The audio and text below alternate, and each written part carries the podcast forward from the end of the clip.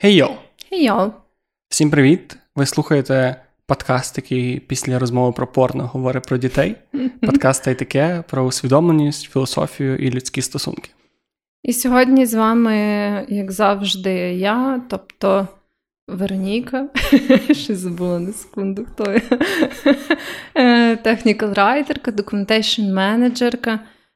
Людина, яка п'є каву з сиропчиками і, е, напевно, хоче мати дітей.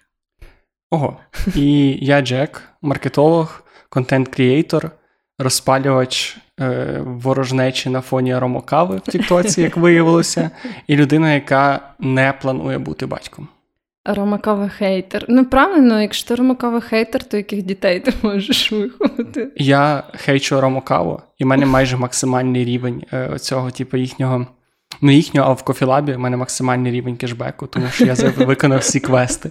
Тобто я людина, яка, як виявилося, ненавидить рому каву, снобує стосовно кави і при тому дуже любить кофілаб. Ти біжиш там вдів свої пилвочі, думаєш, Тому що людям набив татухи, вдів пилвочі. Якщо хтось не розуміє, що ми говоримо, ми говоримо в коментарі з Тіктока. Да, да, щось це останнім часом була така актуальна тема.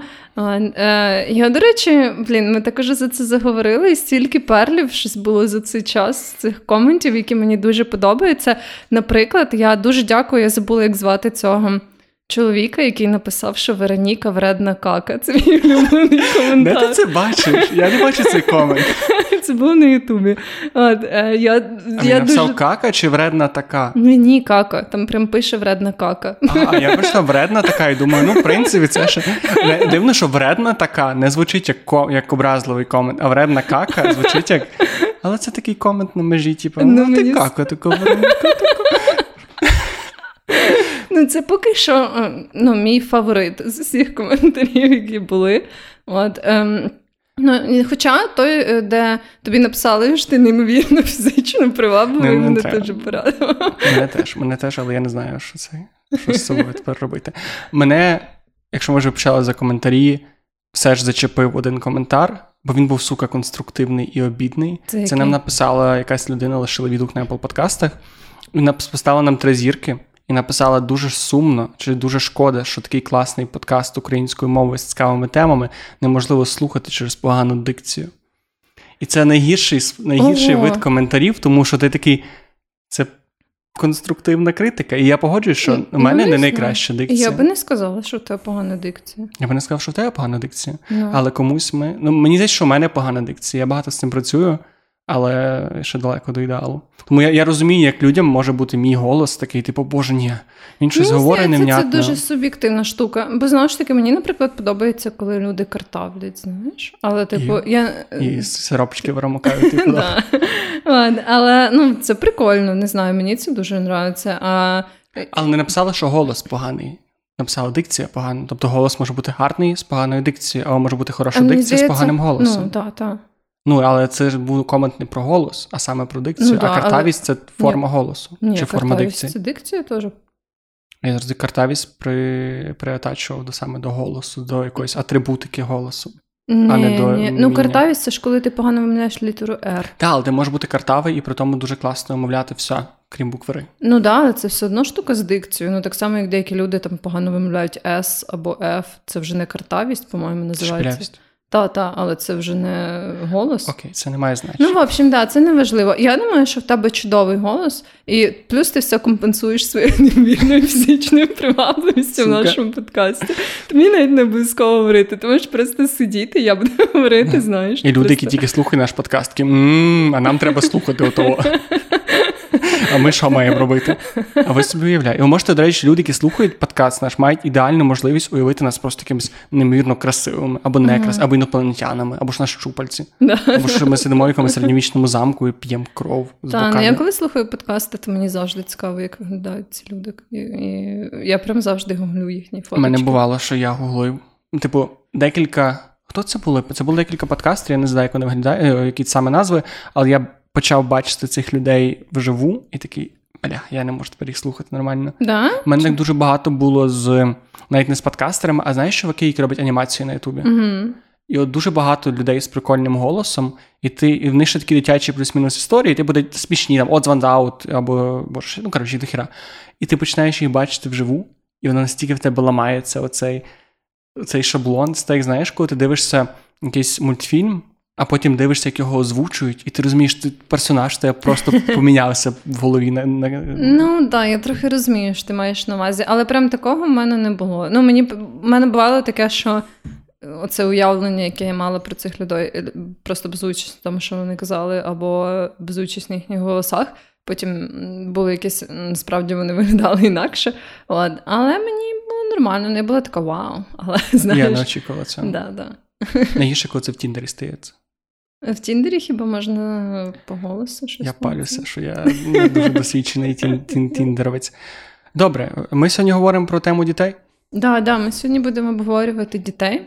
Ну, але перед тим, звісно... Ми просто маємо фоточки дітей, і ми просто будемо зараз гортати на айпаді і казати, файна дитина, не файна дитина. Як як там казав цей підраз, що резинова дубка, не резинова дубка. Не важно. Я щось не знаю, про що ти. Ну, ще добре, добре, що ти не розумієш цю відсилку, йдемо далі. Окей, просто виріжемо це в монтажі. Ні. От, ем, Що взагалі в тебе сталося на цьому тижні? А чи ми починаємо з моєї історії? Я Давай твоя, бо моя історія вже буде про дітей. Добре. Е, Я взагалі, ну я не знаю, наскільки це прям історія, як така, це, напевно, просто мій настрій, бо яким я хотіла поділитись, бо пройшло літо, знаєш. Дякую за нагадування. І я якось так це. Ну, у мене дуже дивне відчуття, взагалі пов'язане з цим проміжком часу від повномасштабного вторгнення, бо мені одночасно здається, ніби це було просто мільйони років тому, і водночас мені здається, ніби це було тиждень тому. Що саме літо? Ні, ні, початок повномасштабного а, вторгнення. Угу. І ем, ну, загалом через це літо мені теж якось так дивно сприймається, бо. Я ніби встигла якось дуже багато таких канонічних літніх речей, знаєш, зробити там поїздити, шашлички поїсти і всяке таке. Але разом з тим я не знаю, я відчуваю, ніби так цей час промайнув дуже дивно. Напевно, це від е, стресу якогось такого загального на фоні. От. Але я просто коли думала про це, я все-таки якось відчула, що я дуже рада, що протягом цього літа, навіть коли в мене був поганий настрій, або я була дуже засмучена, або взагалі мені було якось важко жити, що я змушувала себе щось робити, знаєш, там десь виходити, або я там їздила в подорожі, в які я не була впевнена, чи я прям супер гарно проведу час, або мені було страшно, знаєш, там uh-huh. ще щось. От. І я зрозуміла, що я дуже рада, що я все-таки це робила. Навіть тоді, коли в мене, можливо, не був прям суперкласний настрій для цього підходящий. Бо тепер мені якось так приємно згадувати цей час. І я якось відчуваю, знаєш, ніби незважаючи на те, скільки взагалі ми переживали цих трагедій, як українці, да, як такий суспільний організм, е, я відчуваю, що я, як частина цієї спільноти, водночас, ніби як змогла в цій всій хуйні ще якісь гарні радісні моменти для себе створити. знаєш. І я все-таки розумію, що, хоча максимально цей період часу не сприяв цьому. Але я якось навіть ну, змогла знаєш, отримати якесь задоволення від життя. І якщо так подумати, ну я навіть на початку того, як е, почалась повномасштабна війна, я собі не уявляла, да, як я буду жити далі. Але так, от, ну не знаю, крок за кроком починає вибудовуватись якесь нове життя, ти навіть знаходиш там якусь радість, якісь приємні моменти в цьому. І ну таке просто знаєш, такий момент ну, рефлексії в мене був. Це знову ж таки перше дякуючи ЗСУ. Да, да, однозначно, однозначно. Ну я розумію, що це через те, що наше життя якось більш-менш стабілізувалось. Ну як стабілізувалося, все, що відбувається війна, але принаймні ми якось знаємо плюс-мінус, чого ми можемо очікувати. Е, Понятно, що ну, типу, це ніяк не знецінює ті ну, речі. Це, це просто ніби референсить оцей недавній конфлікт. Я не назву це срачем, бо він дуже такий справді конфлікт двох світів і двох популярних думок стосовно війни і того, як має поводити суспільство. Знаєш, коли е, була ця тусовка в Києві, uh-huh. було дуже багато солдат, які на це реагували. І було дуже багато солдат, які такі. Я слухав думку одного польового медика, яка, в принципі, мені найбільше подобається, яка сказала, що Блін, я деколи вертаюсь до Києва на ну там на якісь вихідні, і я люблю піти на тусовку. Mm-hmm. І що я, як парамедик, яка 5-6 днів на тиждень на війні рятує людей, не можу піти собі відпочити на один день mm-hmm. неділю чи раз в місяць. Але в той час вона каже, що просто треба розуміти цей баланс, і теж треба розуміти, що ти не можеш зараз повністю від, відпочити і відключитися від будь-яких типу. Ти не можеш бути безтурботним зараз. Ти не ти не можеш собі дозволити на якийсь довгий період бути безтурботним і поводитися так, ніби нічого немає. Так, я думаю, це важливо дозволяти собі, якщо ти можеш відчути себе безтурботним, це важливо дозволяти собі. Мати цей час, але ну я думаю, що фізично якось ти навіть не можеш це робити довгий період. Просто я маю на увазі, що якщо ти можеш поїхати на тиждень і ментально абстрагуватись від усього і відпочити, я думаю, що це принесе тобі користь, і це навіть варто робити, але ну, звісно, що ти не можеш просто зробити вигляд, що там війни не існує або що. Це просто треба, якщо в тебе стоїть, якщо той тиждень, який ти відпочинеш ментально, зменшить твою потенційну допомогу державі, ну якоюсь мірою, тобто там не знаю, ти заб'єш на все, витратиш купу бабок на якісь дурниці замість того, щоб задонати на ЗСУ. Хоча це теж така спірна штука, але тоді може це щось спірне. Коли це просто якась така перезарядка, щоб далі могти повернутися до своїх обов'язків, в тому числі допомоги армії і людям, тоді це ок. Ну да, да, і все одно, якщо в тебе є змога, то ти в першу чергу маєш подбати про себе. Ну, типу, про те, щоб бути взагалі в нормальному ментальному і фізичному стані. От, Бо ну, тільки тоді ти, власне, матимеш якісь ресурси, знову ж таки, ментальні, фізичні, щоб допомагати локально, або допомагати країні, або допомагати там волонтерській роботі. Ну, вигорівші волонтери не не, не, не є нічим добрим для країни. Ну ну от тому я думаю, що вечірки, подорожі і так далі це все класно. І, типу, якщо є така змога, то чому ні? Е, я думаю, що це не впливає на твій загальний, не знаю, на твоє загальне ставлення до того що відбувається, на твоє бажання допомагати і так далі. Це не то, що ти там знаєш, з'їздиш в Польщу, типу, поїсти Макдональдс, і будеш такий, та все мені похуй на цю війну, я вже не буду нічого скидати, мені вже нічого не відбувається. Ну, типу, ти просто собі знаєш там. Відпочинеш, з'їш макнагетсів та й повернешся додому. Смачно. Ні, ти все-таки в мене трошки діамет... трошки діаметрально протилежно. У мене щось це літо було таке якесь дивне. В сенсі, я щось дуже відчув цю е, обмеження в плані того, куди можна поїхати. І щось я толком нікуди не поїхав. І, ну, Там місцями знаєш, виїжджав, але все-таки я переніс більшу частину своїх літніх розваг потенційних на осінь. Надіюсь, що в мене вийде трохи відпочити теж осінню. Це правильно, це треба. От, А ще я хотіла е, так швиденько торкнутися такої теми, що я прям е, хочу зробити таку хвилинку не знаю, нагадування для ну, знаєш, такі справи дорослих людей. Бо я, наприклад, на початку осені традиційно займаюся дуже, ну як, не самими веселими для себе штуками, але важливими. В тому сенсі, що я ходжу на всякі профілактичні огляди, на які Ой. треба ходити. І я хотіла насправді про це нагадати, тому що ну, зараз. Я думаю, в принципі, і так легше забити хуй на своє здоров'я, тому що дуже багато стресів і так далі. Але це все одно дуже важливо. І є певні всякі процедури, які типу рекомендують робити там раз на рік, як профілактичні ем, штуки. Це там залежить від статі, від твого віку і так далі. Ну, Цей список можна легко нагуглити або запитати свого сімейного лікаря. І це дуже сильно важливо, тому що превентивна ну, превентивний підхід до медицини і всяких обстежень, мені здається, ще не так сильно поширений в Україні, але насправді. Ну, хоч це і вимагає часу і грошей, і взагалі, ну, типу, це не прикольно, коли ти там собі е, всетапиш час, щоб піти до лікаря. Це, типу, якась нудна хуйня взагалі старих людей. Але це дуже важливо, і навіть якщо ти витрачаєш гроші і час на це зараз, е, ну, ти дбаєш про себе, ти дбаєш про своє тіло, і навіть якщо ти знаходиш там в собі якусь хуйню, то е, ти знаходиш її швидше за все на ранній стадії, тоді, коли це, типу, має шанси взагалі не сильно повпливати на твоє життя. О, Тому не забувайте про це, і і це прям така, знаєш, хвилинка того, що я хочу побільше нагадати про це людям, тому що я знаю, що ну не завжди навіть виходить кожного року ходити до тих лікарів, до яких тобі треба ходити. Але ну навіть хоча б з певною регулярністю це робити, це вже важливий великий крок. І зараз, як ця дитина, якій кажуть їсти брокколі на обід. Типу, я розумію, що це корисно, але мозок такий, ні, ні. Це не так страшно, як тобі Це не страшно, це напряжно. Да, це не пряжно, але... Але це треба. Треба Да. щось сказати. Що у нас є мама Вероніка, яка нас всіх посилає до лікаря.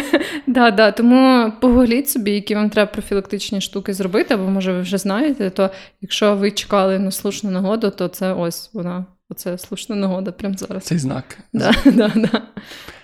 Добре. А мені дали кота на вихідні. О, І цей кіт, насправді, як виявилося, коли хазяйка цього кота забрала, вона була дуже здивована, що ми готові брати його ще, тому що всі попередні хазяїни на перетримці відмовлялися до повторного утримання Ага. цього кота. Кіт насправді це перший мій кіт. Ну, такому.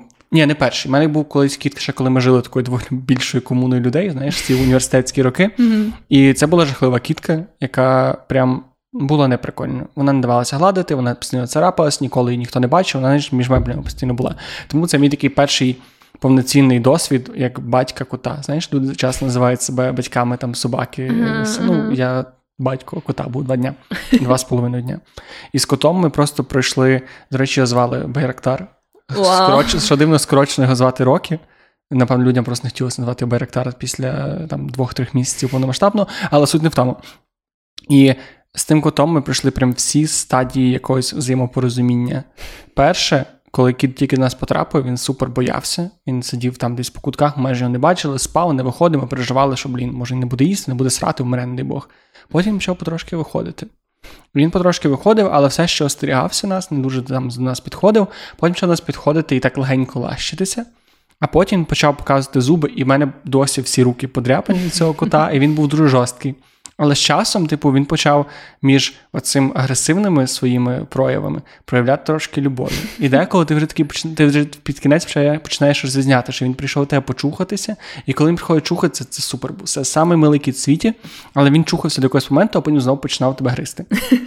І це Він прям якийсь- так, типу, грайливо тебе гризе, чи він гризе прям такий, іди, сука, звідси. Ну, якщо би лишити руку на ньому, то він би до крові тобі і роздер.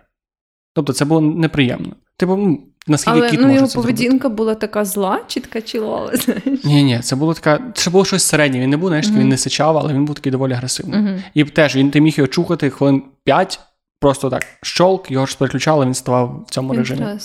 Але за два з половиною дні я якось настільки звик до того. Типу, були напряжні моменти, були позитивні моменти, і я якось настільки себе навчив в цьому маневрувати, що я чуть не розплакався, коли мене його забирали.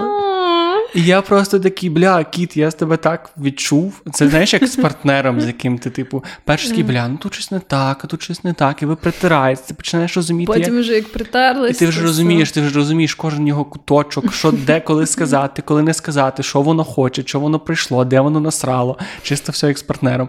От. Я дуже мені було дуже сумно про те, що його забрали. І я, ну, типу, я не міг його забрати назад. Я дуже хотів його десь сховати, сказати, що кіт вмер, кота не було, але мені не дозволили. Але мій висновок з цієї історії, бо я знав, що ми записуємо сьогодні подкаст про дітей, я зрозумів, що дуже тупо порівнювати дітей і тварин. Знаєш, оця теза Да? дуже часто, що якщо ти хочеш дитину, там, особливо, якщо ти ви пара, і ви хочете перевірити, чи ви готові до дитини, заведіть собаку або заведіть кота. І на якомусь рівні це хороша порада, щоб подивитися, знаєш, як дітям дарують свинку, щоб, щоб вони за когось подбали. Мгм. Тобто подивитися, як ви будете в парі вирішувати проблеми, це класно. Але загалом підхід до собаки чи кота і підхід до дитини різний в дуже принциповому моменті. І мені здається, що якраз нехтування цим моментом дуже часто робить з виховання якийсь піздець. І я маю на увазі, що кота ти заводиш собі, собаку ти заводиш собі. Це твоя хуйня, яка буде, має бути така, як тобі треба. Плюс-мінус там виконує твої побажання. Тобто ти заводиш кота, щоб його гладити, щоб його годувати, щоб він тебе тішив. Ти заводиш собаку, щоб він там сторожив хату, щоб він з тобою гуляв, щоб він тебе бавив, щоб він там не знаю, був сторожовою, ну будь-якою сервісною собакою. Сервісна Це, собака. ну, має сервіс дог, типу, для якщо Ну, ти сліпий, або якщо да. тебе епілепсія, всяке таке. А от з дитиною ти не можеш прикласти цей фреймворк, тому що якщо ти заводиш дитину для себе з думкою, що вона мене буде тішити, воно буде таке класне, я буду не бавитися, воно буде таке моє, моє, моє, моє. Ну то, то шлях до піздіця, тому що дитину ти маєш Да. робити з думкою, що це штука, яку я вирощую для, для неї. Тобто це щось, що я маю створити, і воно має бути максимально універсальне, самостійне, самодостатнє, і воно має відчепитися від мене. От, Тому от, це мене штовхнуло. Тому що, якби я так не пускав дитину від себе, як кота, як ну, як я не хотів пускати кота, ну то це welcome to травмована дитина. Ну так, да, але я, в принципі, не думаю, що це така вже погана порада. Ну, вона має свій сенс, знаєш, коли парам радять завести тварину, аля, типу, щоб підготуватись до того, як в них буде дитина, бо все ще ну, є якийсь спільний елемент того, що тварина теж там може захворіти.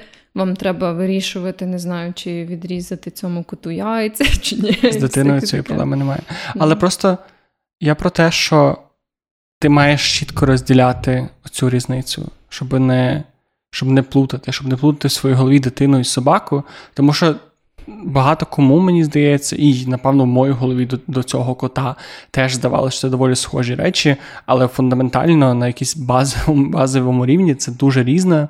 Штука, і це може допомогти підготуватися, але тільки до ну, напевно, ну, 20%. моменту, да. Ну, плюс, типу, там в котів немає цих, не знаю, бунтівних підліткових років, коли буде казати, мамка, я тебе ненавиджу, не знаю, всяке таке.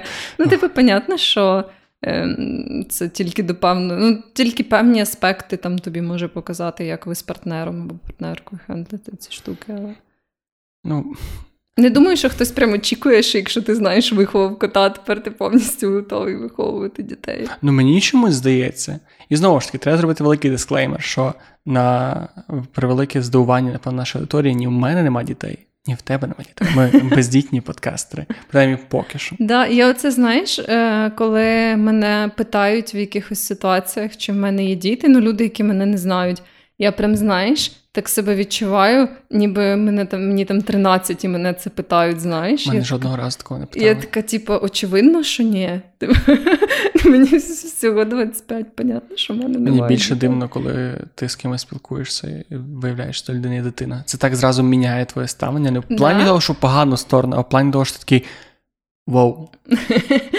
Я. Якось не так собі тебе уявляв, що ми знаєш більше якось на одному. Не знаю, чому мені люди з дітьми зразу здаються на якомусь іншому рівні, не гіршому, не кращому, а саме ніби ну, трошки да, в іншій розумію, площині свідомості перебувають. Вони вже, типу, пережили таку двіжуху, просто піздець, як вони вже ніколи не переживав. І з точки зору еволюції і біології, вони ніби вже. Оці вони ніби вже люди, які виконали свою місію великою мірою, і вони вже ніби відходять в інший в інший стан свідомості, вони змінюються, парадигма існування їхнього на цій планеті. Ні, Вау. Я трохи загнув. Мені, до речі, згадуючи е, про цю думку, коли варто заводити дітей, чи взагалі варто заводити дітей. Ти колись ми з тобою познайомились, і ти мене підсадила на Марка Менсона, uh-huh. е, скинувши його статтю, де він писав про чотири етапи життя, і які проблеми на кожному етапі життя, і які, типу, ну, взагалі, чому суть. І там по-моєму, четвертий чи третій, ну, коротше, там після 30 років е, етап життя, який вже полягає в тому, що ти вже створив себе, ти створив свою екосистему, зрозумів свої цінності, зрозумів, що ти несеш світу. І тоді ти починаєш залишати е, спадок, і спадок, в тому числі дітей. uh І тому я для себе розумію, що навіть якщо я захочу мати дітей, то робити це там раніше умовних 30 років, коли я буду мати нормальну роботу, стабільну квартиру, дуже стабільного партнера, з яким вже там доволі багато років. Я ніби коли в мене не буде потреби реалізовуватися самостійно, якоїсь такої значної, як в мене є зараз, можливо, тоді я такий подумаю, що ну окей, тепер має сенс заводити дитину. Да, мені здається, що це окей, але в цілому, наскільки я пам'ятаю, то ти не дуже е, відкритий до ідеї мати дітей. Чи ти думаєш, що ти можеш поміняти свою думку? Я ну, я, я завжди можу поміняти свою думку. Ну, да, що да, я не я хочу я просто. Ну, знаєш, типу, я розумію, що це все дуже ем. Плюс не знаю, навіть коли ти хочеш мати дітей там умовно. Такі, може, ні? Умовно, може просто якось скластись, або фізично ти не зможеш мати дітей. Ти ж теж цього не, не не, до кінця знаєш. Я зараз в тій стадії, коли думка про те, що може я фізично не буду мати дітей, не зможу, мене тішить. Тому що це мені здається, для мене це взагалі ідеальний вибір е, цього конфлікту внутрішнього, тому що не можеш, не робиш. Все, в тебе немає, в тебе немає цього. А може, бля, а може треба, а може не треба, а може я би хотів, а може потім буде пізно. Такі ні, не можеш, в тебе яйця не працюють. Все, заявіть. Але я просто. Трошки боюся казати свою позицію з того, е, в тому сенсі, що мені не подобаються челдфрішники, І так само, як мені не подобаються атеїсти. Тобто це люди, які такі є загальна концепція, загально прийнята, переважно більшість людей. Ми категорично проти неї, і ми будемо постійно пиздіти, що вони не праві. Тобто я і я до якоїсь до якоїсь межі був такою людиною, яка казала, що ви що йобнуті, нашим тих дітей, реалізовуйте себе, будьте класними, ви, типу, вкладіть все в себе, нашим віддавати все іншим людям, нашому, типу, цієї муки, ви переважно взагалі не шарите, що ви хочете. І мене трошки цей юнацький максималізм осів, і я все ще не хочу дітей. І мої аргументи все ще в тій площині, що я, ну, типу, надто егоїстична людина і надто амбіційна людина на цьому етапі свого життя, щоб віддавати такий великий пласт дитині. І я категорично, і типу, якщо я буду мати дитину, я хочу, щоб це було настільки, щоб віддати весь свій час. Типу, все, що я можу віддати дитині, я віддам, тому що я вважаю, що типу, це основна місія. І я не готовий для себе це взяти. Але при тому, що я досі вважаю, що більшості людям, великій кількості людей, які заводять дітей, краще не заводити людей. Я почав думати про іншу, е, про інший аспект цього, про який я не думав раніше, і я почав про це думати після книжки Уве, е, чоловік на ім'я mm-hmm. Уве. Читали цю книгу? Е, Ні, не читала, тільки там, е, Суть в тому, що там просто про старого мужика, діда, в якого вмерла бабця, в якого не було дітей. І він ніби всю книжку намагається покінчити життя самогубством, бо в нього життя немає ніякого змісту, mm-hmm. він типу лишився абсолютно сам. І от оця думка, що ти не, якщо ти не маєш дітей, то, типу, коли помирають твої батьки, і там, швидше за все, інші родичі, там, коли тобі коли ти вже старий, ти часто там з братами, сестрами роз'їжджається, у вас їх не було, е, батьки помирають десь там, коли ти вже ближче до пенсії, і ти лишаєшся тупо сам. І от оця штука мене трошки приземлила в тому плані, що чи хоче йти. Тому що діти це охуєнна соціальна і фінансова подушка потенційна. Хіба? Ні, я думаю, що це теж поганий апроч до того. Так. Бо моя мама так до мене ставиться, і я тобі скажу, що це не дуже здорово. Це не дуже здорово для тебе, але ну, для неї це охуєнно, тому що вона знає, що вона не лишиться ми, сама. Ні, бо ми просто сремся. Я Та думаю, нахуй, це... яка різниця висреться, вона не лишиться сама. Ну да. Ну, тобто, розумієш, що ну, це може не подобатися тобі як дитині, але тобі, як мамі, це, типу, один з валідних способів. І я не кажу, що це добре. Я навіть не кажу, що це працює, я лише кажу, що я раніше не думав, що це аспект, навіть якщо відкидати ну, фінансовий. Да, але типу, ну да, вони допоможуть тобі, але соціальний аспект, ну мені здається, це теж дуже залежить від того, в яких стосунках ти будеш зі своїми дітьми. Але це вже твоя відповідальність будувати хороші ну, стосунки, да, щоб з ними але, бути класних. Типу, бо в основному теж діти ж якби так само десь переїжджають, мають свої сім'ї, або навіть не мають свої сім'ї, просто мають свої двіжухи і. Ну, Але хоча б ти знаєш, що на Різдво до тебе хтось приїде, і ти не Але будеш теж не обов'язково, якщо вони живуть там десь хуй знає де, типу, і в них немає грошей, щоб приїхати до тебе. Ну, теж, знаєш, я Ні, просто. Як, це не 100%. Так, да, да, що є просто різні дуже обставини, тому.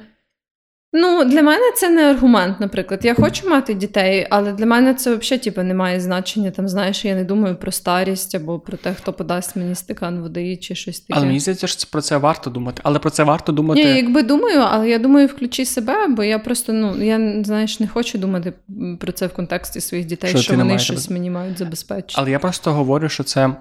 І Теж це не мало звучати, ніби те, що народи дитину, на ти в старості тебе буде підтримувати, коли тебе буде там нічого не буде. Але це ніби один з поінтів, тобто твоя старість це твоя відповідальність. Чим раніше ти почнеш про це думати, будувати її для себе, тим краще. І треба розуміти, що в тебе будуть фінансові потреби і соціальні потреби. Частково це може закрити дитина. Твоя потенційно. Типу, це як це насправді чисто український інструмент інвестування. Інвестуєш дитину, потім вона, можливо, буде інвестувати в тебе. І соціальний. Я от тому і подумав, що, типу, я свідомо не хочу дітей. І це натикає на цю проблему, що можливо в старшому віці, коли в мене залишиться багато близьких родичів, мені буде мало на кого покластися. А ти це хіба дитиною... зараз покладаєшся на своїх близьких родичів?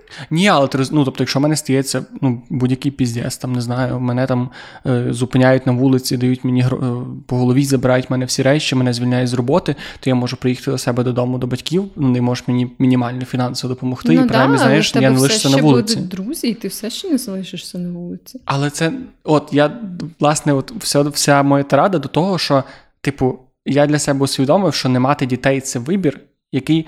Я раніше думав, що не мати дітей це, як сказати, пасивна позиція. Тобто, це mm. ти не робиш щось. Ти не маєш дитину, ти її не виховуєш, ти в неї не інвестуєш, ти економиш гроші. В принципі, тебе просто ахуєнне життя, ти ніби витрату життя викреслюєш. Mm-hmm. Але я тепер розумію, що не мати дитини це активна позиція в тому плані, що ти мусиш подумати більше про свою старість і забезпечити себе і соціальним колом, і фінансами, і просто розуміти, що в тебе хочеться знову ж таки діти, це не 100% якась е, ну, гарантія да, я цього. сказала, що ти в будь-якому випадку мусиш про це подумати. Yeah. Ну, але я, власне, Ну, це просто інший режим існування буде, напевно, в тебе, коли в тебе типу, немає дітей, там, коли в старості, ну трошки інший. Але все одно, знову ж таки, якщо ти хочеш мати якесь нормальне життя, то я думаю, ти можеш, мусиш про це подбати в будь-якому випадку, коли в тебе є діти і коли в тебе немає дітей. Вот. Але якщо в тебе є діти, дуже часто, мені здається, люди про це не дбають. Так, да, що... і це теж хуйово, як на мене. Вот. Тому моя позиція зараз, якщо і так підсумувати, що я для себе обираю не мати дітей, але я прекрасно розумію людей, які хочуть мати дітей, і я поважаю людей, які хочуть мати дітей. І в мене немає цього, цього такого, що було раніше, що на що вам то таке дурне, там не робіть то. У мене оця, ця бабця мені зникла, і я такий, блін, класно. Типу, я радий, наприклад, що в тебе є бажання робити дітей, якщо в тебе є бажання робити дітей. В тебе є да, бажання да, робити я вже дітей? казала, що я хочу мати дітей. Ну, я не зовсім впевнена. Ну, я думаю, для мене це умовно теж десь перспектива моїх early to mid-30s, як то кажуть, тобто моїх ран... ранніх 30 і середніх 30 років. Бо зараз я не відчуваю, що я хочу мати дітей. Ну як, я хочу їх мати, я просто не знаю. Мені я би знаєш, Куди хотіла, я би хотіла зробити це з якомога більшим комфортом для себе.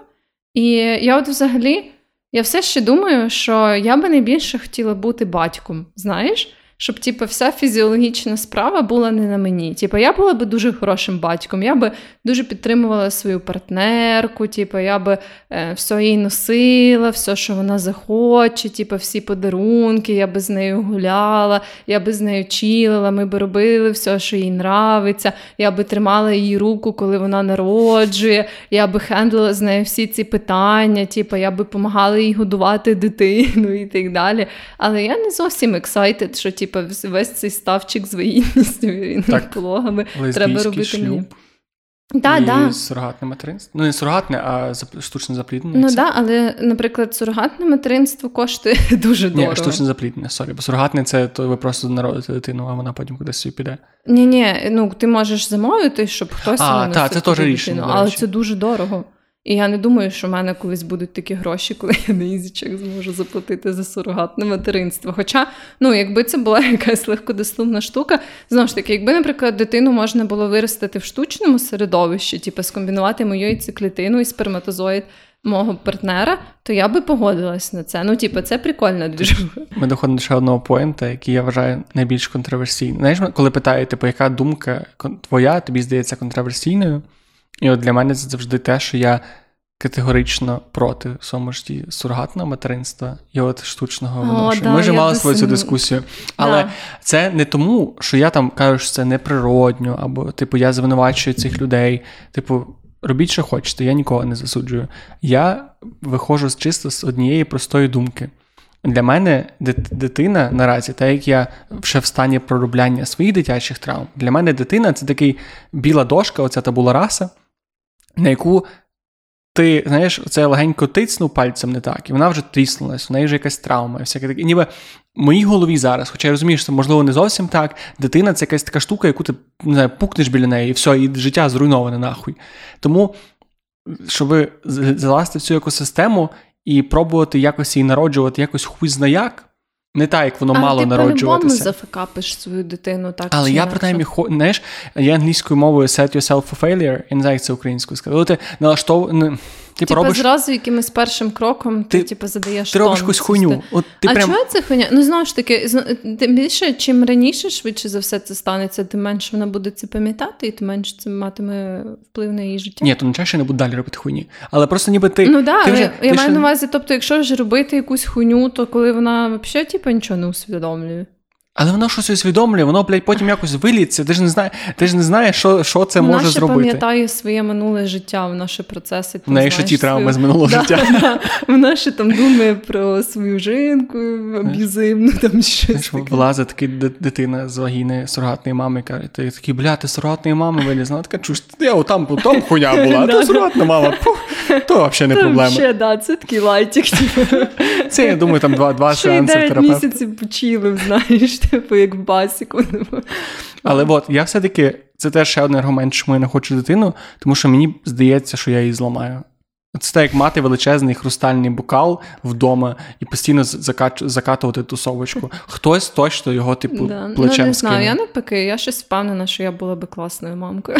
Не а теж що ти будеш класною мамою. Я не знаю чому. До речі, це якесь дивне відчуття. От, Але ну, загалом, да, мене, напевно, найбільше непокоїть оцей фізичний, знаєш, аспект, бо я не дуже уявляю це як принципі, я можу відчувати, що в мені росте якась інша людина. Це супер странна, супер странна концепція, знаєш. Uh-huh. І е, е, вона водночас така дуже захоплива для мене, бо типу, це знаєш, звучить просто як якась фантастика, типу, що я всередині себе можу виростити ще одну людину. Не знаєш? Це, типу, якщо про це подумати, це взагалі просто ну, взрив мозку, типу, що ти можеш таке зробити. І якби через то. З одного боку, це дуже ну, такі, якби концепція, яка мене захоплює, і я думаю, що це відчуття, яке я все-таки хотіла би пережити в цьому житті, ну, навіть оцей весь фізичний аспект.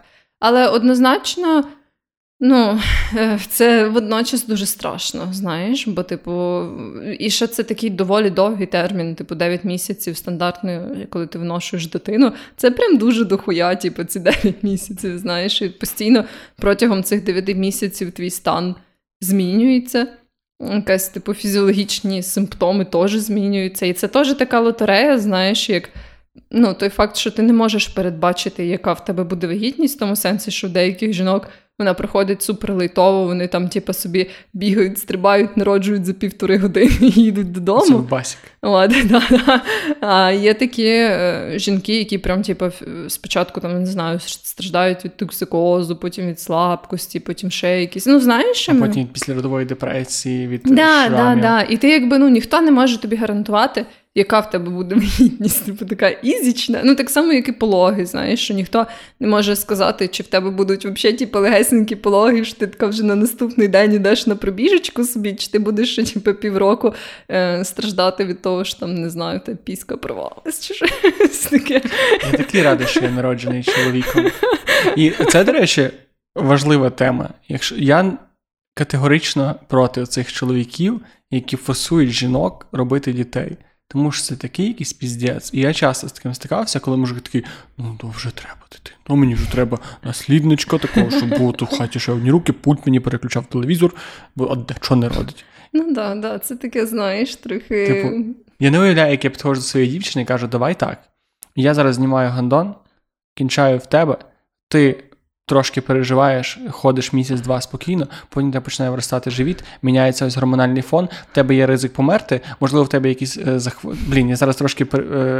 негативним в цьому ключі, а потім з тебе нахуй вилазить дитина, от по крові доріжці з твоєї крові, і потім її обрізають кусок пуповини, тобі зашивають вагіну. І це все так прекрасно. І, і потім ми їбаємося 4 роки штуку, яка тільки сре, їсть і ригає. В тебе може бути депресія, може після родова, яка хер зна наскільки затягнеться, а може ніколи не закінчиться закінчиться. Але потім, через 6 років, нас мені буде з ким піти там, не знаю, на рибалочку, а через 12 років воно, типу, не знаю, піде до школи, а через 15, бо що ми кончені батьки, що він нас ненавидить або вона. Да, да. Ну так, так воно якось виглядає. Ну, в общем, я розумію, що ти маєш на увазі, і для мене, напевно, так, типу, якби я могла вибрати, знаєш, якби це все відбувалось, то я думаю, що ми би помінялись місцями з моїм з моїм хлопцем, бо коли ми про це говорили, він казав, що він би типу, взагалі нормально посидів би вигідний почилив. Нам норм... нам легко про це говорити. Так, да, да, але типу, тим не менш, е, ну навіть той факт, що його це не е, дуже непокоїть, і він е, доволі типу, сильно хоче дітей.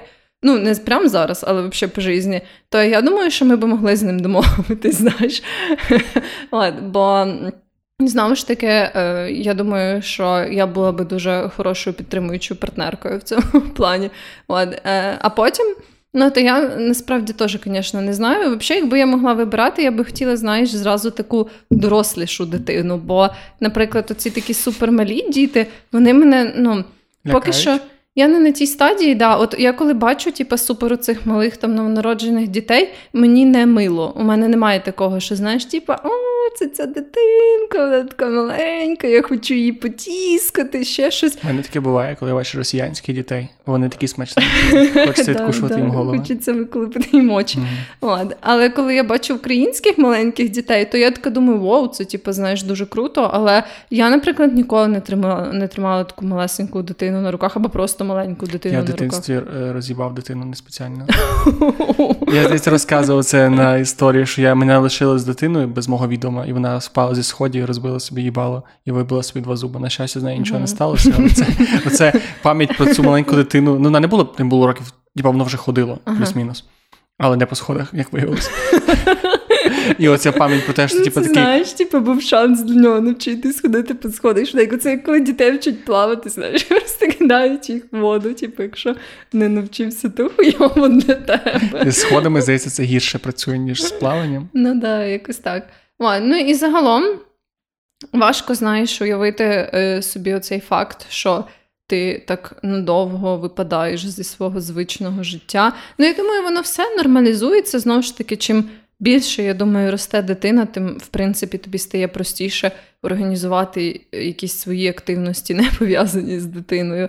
Але все одно ну, це складно. Мені складно це уявити. Мені складно уявити, знаєш, все стає набагато комплекснішим в тому сенсі, що зараз, от я там собі.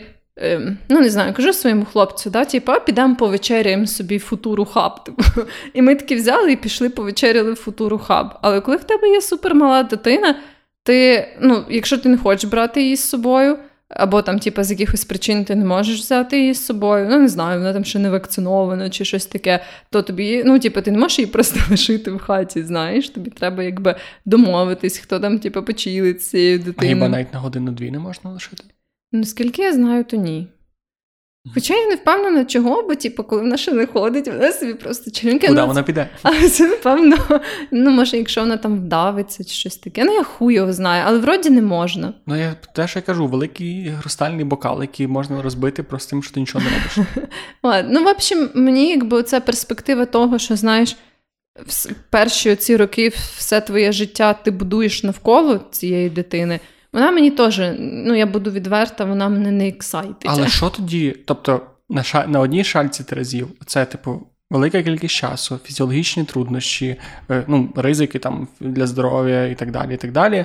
Е, ну, Вільний час, втрата. Що для тебе на другій шальці терезів, що воно переважує оце все? Що для тебе аргументом, що в принципі я з цим змирюся. Колись. Я думаю, це знаєш, сила цих аргументів е, залежить просто від того суб'єктивного сприйняття. І я персонально абсолютно позитивно ставлюсь до людей, які не хочуть мати дітей, бо я розумію, чого, і розумію, чому в них, знаєш, ця, ем, ці терезини переваджуються в ту сторону. І для мене, напевно, просто от сам оцей досвід того, що я би хотіла, перше, пережити це як experience фізичний, да, тобто це те, що я казала, оцю, якби здатність свого тіла створити нову людину. Ну, це така, типу, дуже мощна штука. І я думаю, що е, знову ж таки, враховуючи, е, ну, типу, ми беремо той кейс, да, коли там. Немає якихось фізіологічних обмежень, ну тобто, що я можу мати і можу народити дитину. От я думаю, що це така дуже мощна штука, і я би хотіла просто ну от як не знаю, як я хотіла там пробігти дуже довгу дистанцію, да, щоб відчути, як типу моє тіло переживає це, то якось так мені би і було цікаво відчути, як моє тіло переживає цю всю штуку там з вагітністю. Хоча я ну, не дуже розумію жінок, які вибирають, знаєш, цей самий природній шлях, і вони там відмовляються від знеболювання під час пологів і так далі. Це не той варіант, який мені підходить. Я хочу всі наркотики, все знеболювання. Нарко... все, не можна буде Вероніка наркотики в цей процес. Ну, Під час пологів, я думаю, можна собі трохи йобнути. Ну, в общем, суть в тому, що. Цитати великих мам просто. Якщо такою завагітніш і народиш дитину, вона подивиться цей подкаст, така мам. Що за хуйня? Але я так подумав після кожного епізоду нашого подкасту. До речі, це мене теж цікавить. Як думаєш, як ти би показував своїй дитині наш подкаст? Так, да, чого ні? А в якому віці? Взагалі, як як би ти... Я думаю, в тому, в якому їй було б це цікаво. Ну, коли б вона почала мене питати, типу, мама, а що ти там робиш, куди ти оце е, ходиш і там не знаю, що то ти монтуєш в себе в Adobe Audition. Я би була така, дивись, я маю такий прикол. То Джек. Да, да, ну якось так. Е, І загалом, то повертаючись до того, що для мене взагалі є позитивного в цьому досвіді, то та, однозначно цей фізичний аспект, він знаєш, водночас мене лякає, але водночас це така штука, яку би я хотіла пережити. Це таке Ем, Знову ж таки, дуже схоже на те, як я відчувала себе, коли планувала пробігти півмарафон. Знаєш, ти типу, не впевнений, чи ти можеш це зробити, і це тебе трошки лякає, але водночас ти і якась частина тебе і ексайтед, знаєш, подивитись, на що спроможне твоє тіло. Якось так я приблизно... Це як виклик, це доволі дивно. Я такого ще не чув. Ну, якось так е- мені суто цей фізичний аспект вагітності і пологів звучить. А стосовно загалом уже батьківства як такого, то для мене, напевно, так само дуже прикольний оцей момент, бо я, знаєш, ніби як пам'ятаю, як я росла, і там як на мене впливало моє середовище, як на мене впливало е, середовище, яке створювали мої батьки, моя родина. І мені просто. Знову ж таки, цей процес дуже такий захопливий, коли ніби як з маленької людини, знаєш, поступово формується оця така окрема суспільна одиниця з якимись своїми там характером, мріями, цілями mm і так далі. І я би, ну, от частина мене, вона, знаєш, хоче побачити, як просто оця комбінація моїх генів і генів мого хлопця, як вона, типу, створить якусь таку спочатку маленьку людину, а потім велику людину, яка буде виростати, мінятись, робити якісь свої штуки, знаєш. Ну, тобто, то цей весь такий, знову ж таки, для мене це такий, ніби як навіть напівмагічний процес. В тебе є оце дивне бажання, бо я за собою помічаю, коли думаю про батьківство. Закрити ті потреби дитині, які не закривали тобі твої батьки. Бо я чомусь так уявляю собі, коли я думаю про дитину, я чомусь так чітко уявляю собі, що я куплю їй PlayStation, і ми будемо сидіти і грати. Тому що я так хотів PlayStation, коли був малий, і мені не купляли батьки PlayStation, зі мною не грали батьки PlayStation. Тобто вони купляли. Ай, не суть, це вже деталі. Але от мені це дуже не вистачало. І в мене є якесь таке саме бажання, типу, зробити дитині якусь таку саму ахуєнну, е, ахуєнне дитинство і закрити ті всі свої дитячі потреби. І це поганий підхід. Це ще одна причина, чому я розумію, що я зараз не готовий, бо це трошки токсична штука. Ну, я не знаю, в мене немає якихось таких конкретних речей, які би я хотіла робити зі своєю дитиною. Я думаю, що це би дуже залежало від того, ну, чим би вона цікавилась і що би вона хотіла зі мною робити, знаєш. Але ну, мені подобається ця думка, що я ніби як можу ділитись з нею по ходу життя, ніби як своїми поглядами на все. Знаєш, бо, типу, ну, очевидно, що ми там, умовно, як родина, або як там мати і дитина будемо переживати якісь різні ситуації. Uh-huh. Просто там моя дитина буде переживати різні ситуації. І мені подобається ця ідея того, що я якби можу ділитись з нею. Своєю інтерпретацією цих якихось певних подій або своїми поглядами, і ніби як знаєш, закладати оці якісь такі мислительні зернятка в неї, і, власне, дивитись, як вона це процесить, як вона це вирішує для себе. Ну, чи вона вибирає, знаєш, ем, наприклад, там дотримуватись таких самих поглядів, що і я, або навпаки, експериментувати з тим, з чим я ніколи не експериментувала. Ну, от в такому сенсі. О, знаєш, що мене цікавить? Наші батьки, мені здається, вони все одно це покоління було менш Типу, було менше цієї е, моди на усвідомлення, скажімо так. uh І вони, мені здається, менше оцінювали якось нас, як не як дітей за межами цієї парадигми, а саме як повноцінних людей, як ми, як люди. Мені здається, що я би це робив набагато більше, і я думаю, що ти би це робила набагато більше, будучи мамою. Ну да, да. І от мені тому цікаво, ти готова до того, що твоя дитина, яку ти будеш 18 років, типу, вирощувати, навчати, виховувати, може якийсь момент просто стати не те, що поганою людиною, а людиною, яка тобі абсолютно по вайбу не підходить і не імпонує. Да, я в теорії це абсолютно розумію, бо так, наприклад, сталося зі мною і моєю мамою. Знаєш, ну тобто я цілком можу собі через то уявити ситуацію, де я знаходжусь якби на протилежній стороні, знаєш, цієї ситуації. І для мене це окей, бо знову ж таки я би не хотіла, щоб якісь мої соціальні ем, потреби або що, щоб знаєш, все це було зав'язано тільки на моїй дитині. Тобто я ем, абсолютно ніби як готова до того, що ну, от якийсь певний шматок життя ми співіснуємо разом, і вона все менше і менше починає якби покладатись і потребувати мене. І в якийсь момент, ну не тільки мене, да, там нас, як батьків і от, теоретичних. І що в якийсь момент вона ну, вже відокремиться, і, можливо, в неї будуть такі риси, які мені загалом в людях не подобаються, або в неї будуть погляди, які мені не дуже імпонують. Але, ну, як на мене, це невід'ємний аспект цього, і я це розумію. Ні, але це може не статися. Може От. не статись, може стати. Ну, я думаю, що якісь погляди в неї однозначно будуть такі, які я там не знаю, не не зможу розділити. Ну, типу, це було б дивно, якби всі прям погляди, які б моєї майбутньої дитини. Ні, ну я говорив саме про такі якісь глобальні особистості. Ну так, да, да, я розумію, що ти маєш на увазі вайб. То, ну, якби вайб моєї дорослої дитини мені не дуже підходив, я думаю, це був би знову ж таки. Е, водночас і цікавий досвід, що, можливо, вона би ділилася якоюсь там своєю перспективою, або вона би більше мені розкрила якихось речей про цей тип певний людей, знаєш, тип характерів і так далі. Ну, в общем, для мене це ок. Я не очікую якоїсь такої іделічної картини, знаєш, що моя дитина це прям продовження нас, і ми всі собі чілим, вайбуємо, типу, двіжуємо. От я так часто ловлю себе на цих думках, і це, от кажу, мені здається. Якщо обговорювати причини, чому не треба заводити дітей, або кому не треба заводити дітей, якщо знову ж таки ми не вправі з тобою казати будь-яким людям, що вас вам не можна заводити дітей. Я можу сказати, що я вважаю, що такий тип людей не може заводити дітей, бо в мене така думка. Але в більшості всі має бути похуй, що я думаю про то.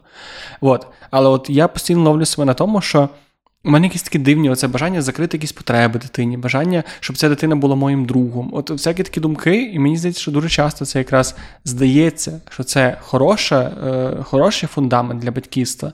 Але, по-моєму, те, що ти кажеш, коли ти готова прийняти цю істоту такою, як вона буде, незалежно від того, яка вона буде, ось це правильний фундамент. Коли ти така, я роджу, роблю все, що я можу, а далі, типу, типу, моє, моє, моя місія як мами чи батька це дати цю штуку в світ. А вже яке воно буде, типу, інше питання. Так, да, да. І я якби, ну, коли я думаю про своє потенційне материнство, я розумію, що я хочу забезпечити цій дитині, ну, наскільки я можу, комфортні умови. Я хочу поділитися з нею своїми думками, наскільки я можу, але я готова до того, що, наприклад щось виявиться, що я зробила не так, або до того, що якісь ем, ідеї, які я їй розказувала, або я культивую в своєму житті, вона не перейме і вона захоче робити щось інше. І да, в деяких аспектах для мене це, ну, думаю, Ну, це не буде суперлегко, да? я розумію це теж, що ну, так в теорії, звісно, це простіше, але коли це знаєш, прям, ну, типу, життя і це ем, твоя дитина, то да, деякі штуки мені було б максимально важко прийняти. Наприклад, якби там моя дитина сказала, що я там не знаю, проти ЛГБТК людей, знаєш, типу, і ну, це було б неприємно для мене. Е, Але я би, ну, я все ще би розуміла, що ну, я ніби як зробила все, що я могла. Да? Я там підтримувала таку атмосферу, яку я могла з такими ідеями, з якими я якось співзвучна в своєму житті. Але ну, настає момент, після якого я вже не можу нічого поміняти. Не можеш, але це вже буде якесь таке дивне дивне втручання в щось, що не треба ну втручатися. Ну так, да, да. тому я якби знову ж таки, я думаю, що і я впевнена навіть в тому, що те, що я кажу на практиці, воно важче. Да? Це як казати там, типу, та мені буде легко лишити свою дитину з нянею, але ну, коли вже починаються, знаєш, ці всі гормональні штуки, і ти прям виховуєш цю дитину.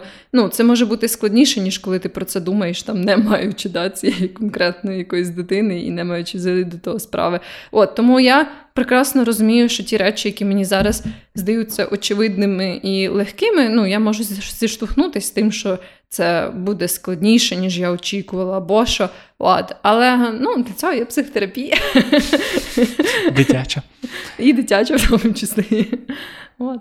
Але а, я хотів розказати, що мені дуже колись е, сподобалося. Я спілкувався, допомагав е, по маркетингу одній жінці, яка була мама-блогеркою. В неї було три дитини. Uh-huh. І знаєш, ти, коли оцей образ мами-блогерок в інстаграмі завжди здається таким токсичним і таким да, трошки як якось таке е, інтернет-втілення твоєї бабці, яке таке, а де діти? А чого немає дітей? А ну наради дітей. Я хочу, я не хочу мертвою не бути правнучкою. От. Але ми з нею, коли поспілкувалися більш тісно, вона настільки в неї була класна до цього позиція, бо ну, в неї було три дитини. Це mm-hmm. типу не то, що там вона ж одного народила. І вона казала: типу, я настільки розумію людей, які не хочуть мати дітей, тому що, типу, я не вибрала, типу, що я хочу дітей. Типу, я з дитинства казала, я хочу бути мамою. Типу, це моя mm-hmm. робота, це моя професія, до якої я підійшла як до професії. Типу, я хотіла мати трьох дітей, хотіла вкластися, і все життя я будувала навколо цього. І це, можливо, трошки фанатичний підхід. Але мені здається, він більш правильний, ніж оцей підхід, коли ти така, ну, у мене ніби вже плюс-мінус. От знаєш, ці люди, які тільки стали на ноги, весілля, тільки чуть-чуть осіли після весілля дитина. Я не кажу, що це погано, але от мені, типу, якщо попробувати позасуджувати людей, які червоні пропорції, ти думаєш, є, що не, щоб не робити дитину? Типу, от як типу, умовно, тебе є пара. Яка характеристика в цієї пари змусила би тебе сказати їм або подумати собі, що вам не треба дітей. Давайте не заводьте дітей. Якщо чесно, одна з таких речей, які мені здається дуже часто ем, відбуваються, це коли люди вирішують або просто заводять дітей бездумно. Це коли в них супер нестабільна фінансова ситуація. О. І я знаю, що це контроверсійна, ну не знаю наскільки це контроверсійна думка зараз. Я але... чув, sorry, що я пропів. Я чув думку, е, я не пам'ятаю, чи це було людина з дитиною чи ні, але хтось сказав, що дитина це сама хуєнна мотивація заробляти гроші.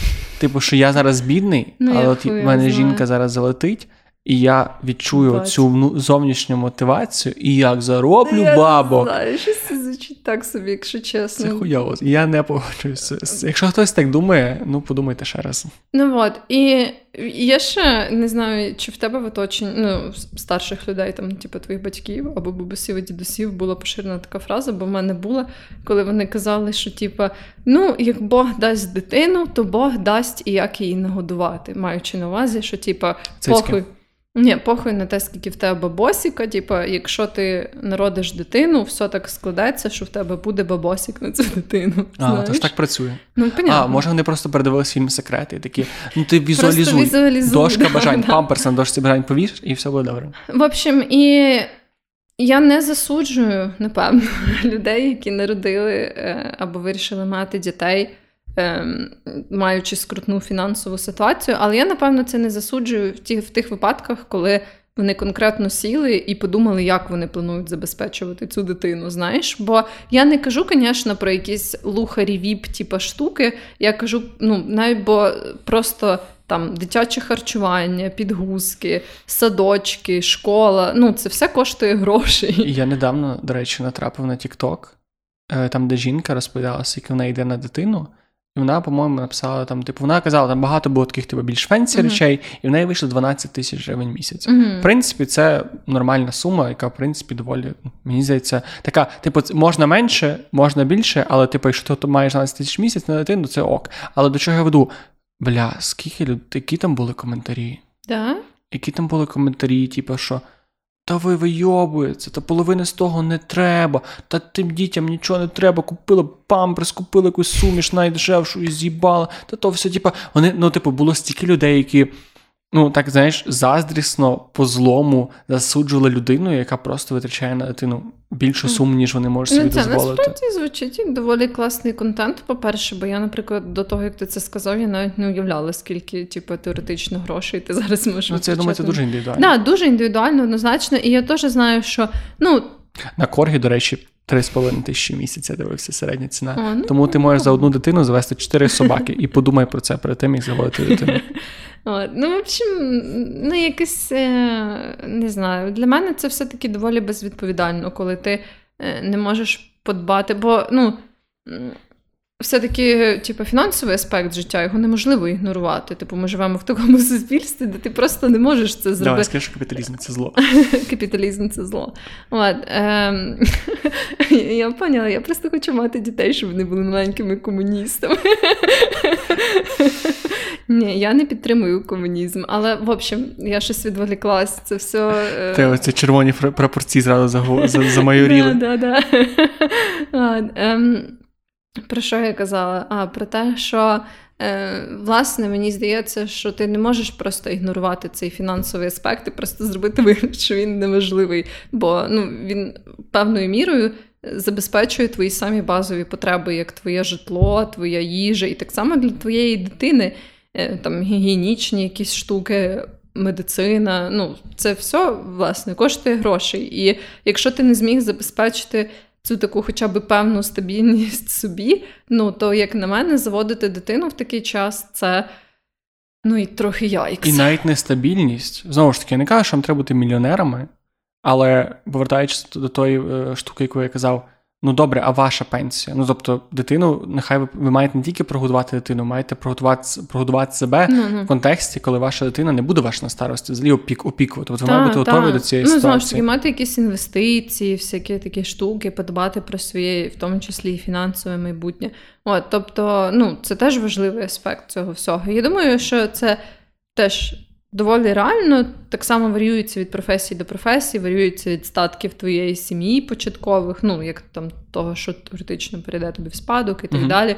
Це все в комбінації впливає. Але ну просто я от знаю такі пари, які прям ем, в хуйовій фінансовій ситуації заводили дітей, і в основному в цих пар все стає тільки гірше. Ну, так було. Ну, очевидно, що коли так. ти типу родиш штуку, яка в тебе забере ще більше грошей, в тебе більше грошей не стане. І на прикладі тих людей, яких я персонально знаю, про яких я зараз думаю, я не можу сказати, що типу, Бог дасть дитинку, Бог дасть чим її погодувати. В основному це, знаєш, переростає просто в ще якийсь більший піздець, намагання якось витягнути це все фінансово і при цьому не суїциднутись. Ну, в общем. Ти... Ну.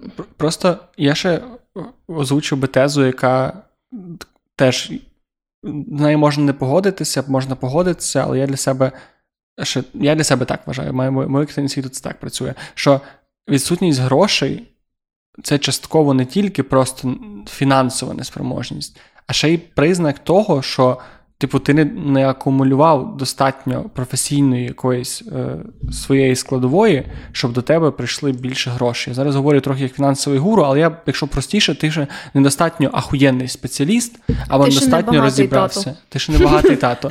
Але це трошки так є. Тобто, ти ще по суті ну, та, не роз... я розумію, що є там ахуєнні лікарі, які мало заробляють. Хоча питання, чи є ахуєнні лікарі, які мало заробляють, але менше не стає. разі, що це теж, типу, ще один аспект, крім фінансового, це твій ментальний. Типу, чи ти готов, чи ти в тому моменті свого життя, коли ти такий, ну я реалізувався. Ну, от, типу, це моє життя, яке мені заїбість. Я побудував свій маленький замок, побудував свою кар'єру, мені так класно. Далі я можу там, типу, тому що далі ти обрізаєш собі дуже сильно. Навіть якщо не на 100% або на якийсь певний час. Треба бути готовим, що твоя кар'єра буде, типу, далі тільки стагнувати або рухатися дуже повільно. Mm-hmm. Тому я тому велика кількість жінок зараз. Є, є ж ця штука з демографічною кризою, тому що дуже багато жінок почали.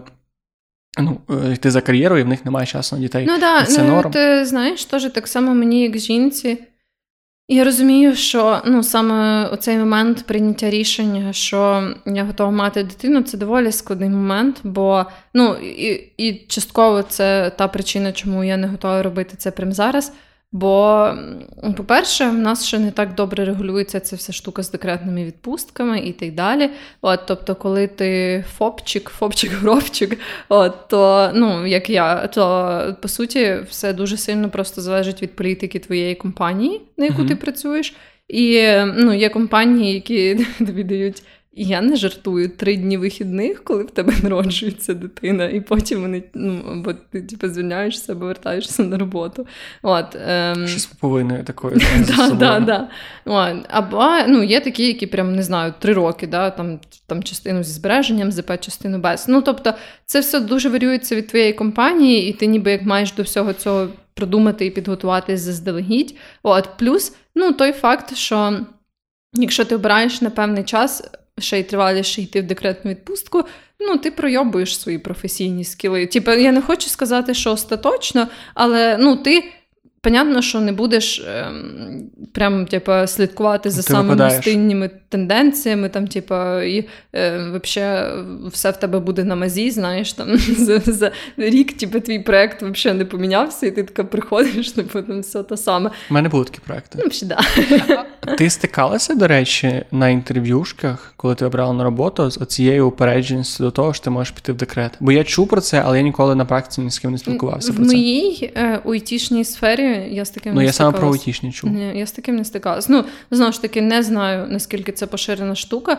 Е, Можливо, ви стикались з таким, то розкажіть нам, але е, з мого досвіду мені так пощастило, що ні. Але це, знаєш, така штука, яка з якимись упередженнями, просто гендерними. Я, наприклад, знаю історії жінок, і їх доволі багато, які з цим стикались в своїх компаніях, на своїх роботах. Але мені персонально так пощастило, що я не стикалась з якимись гендерними упередженнями в свою адресу на тих роботах, на яких я працювала. Але знову ж таки, це просто ну, моє життя це кілька компаній, да, кілька ну, так, проєктів. Це не є велика От, Тому це не є велика вибірка, і це не означає, що цього нема. Але ну, мені пощастило, напевно, що.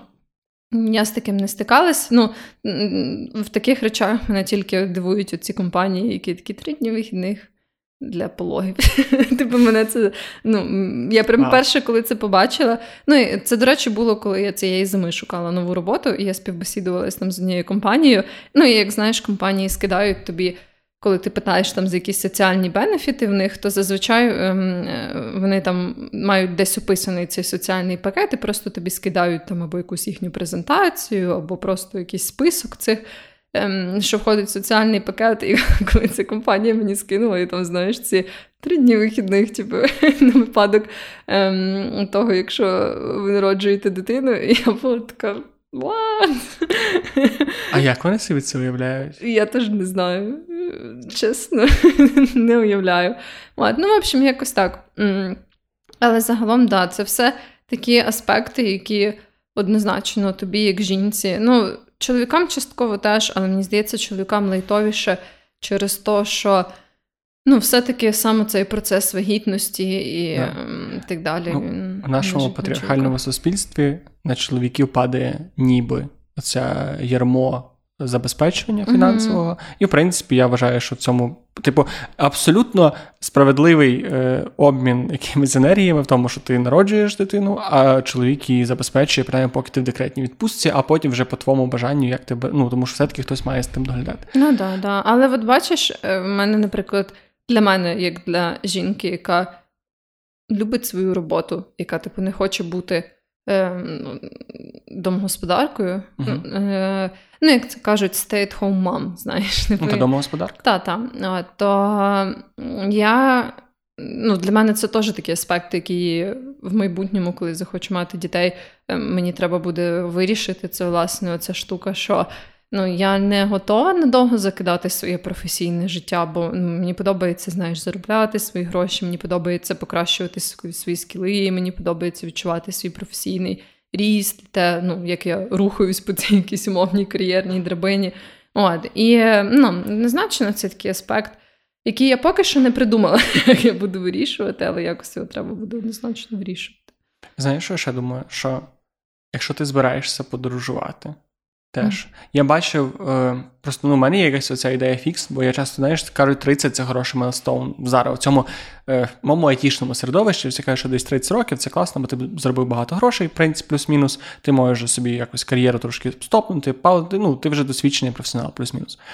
Але я свої 30 років своє життя, так ніби я беру, орендую цей е, будинок на колесах і катаюся по Америці і максимально подорожую, насолоджуюся цими плодами своєї фінансової цієї достатку.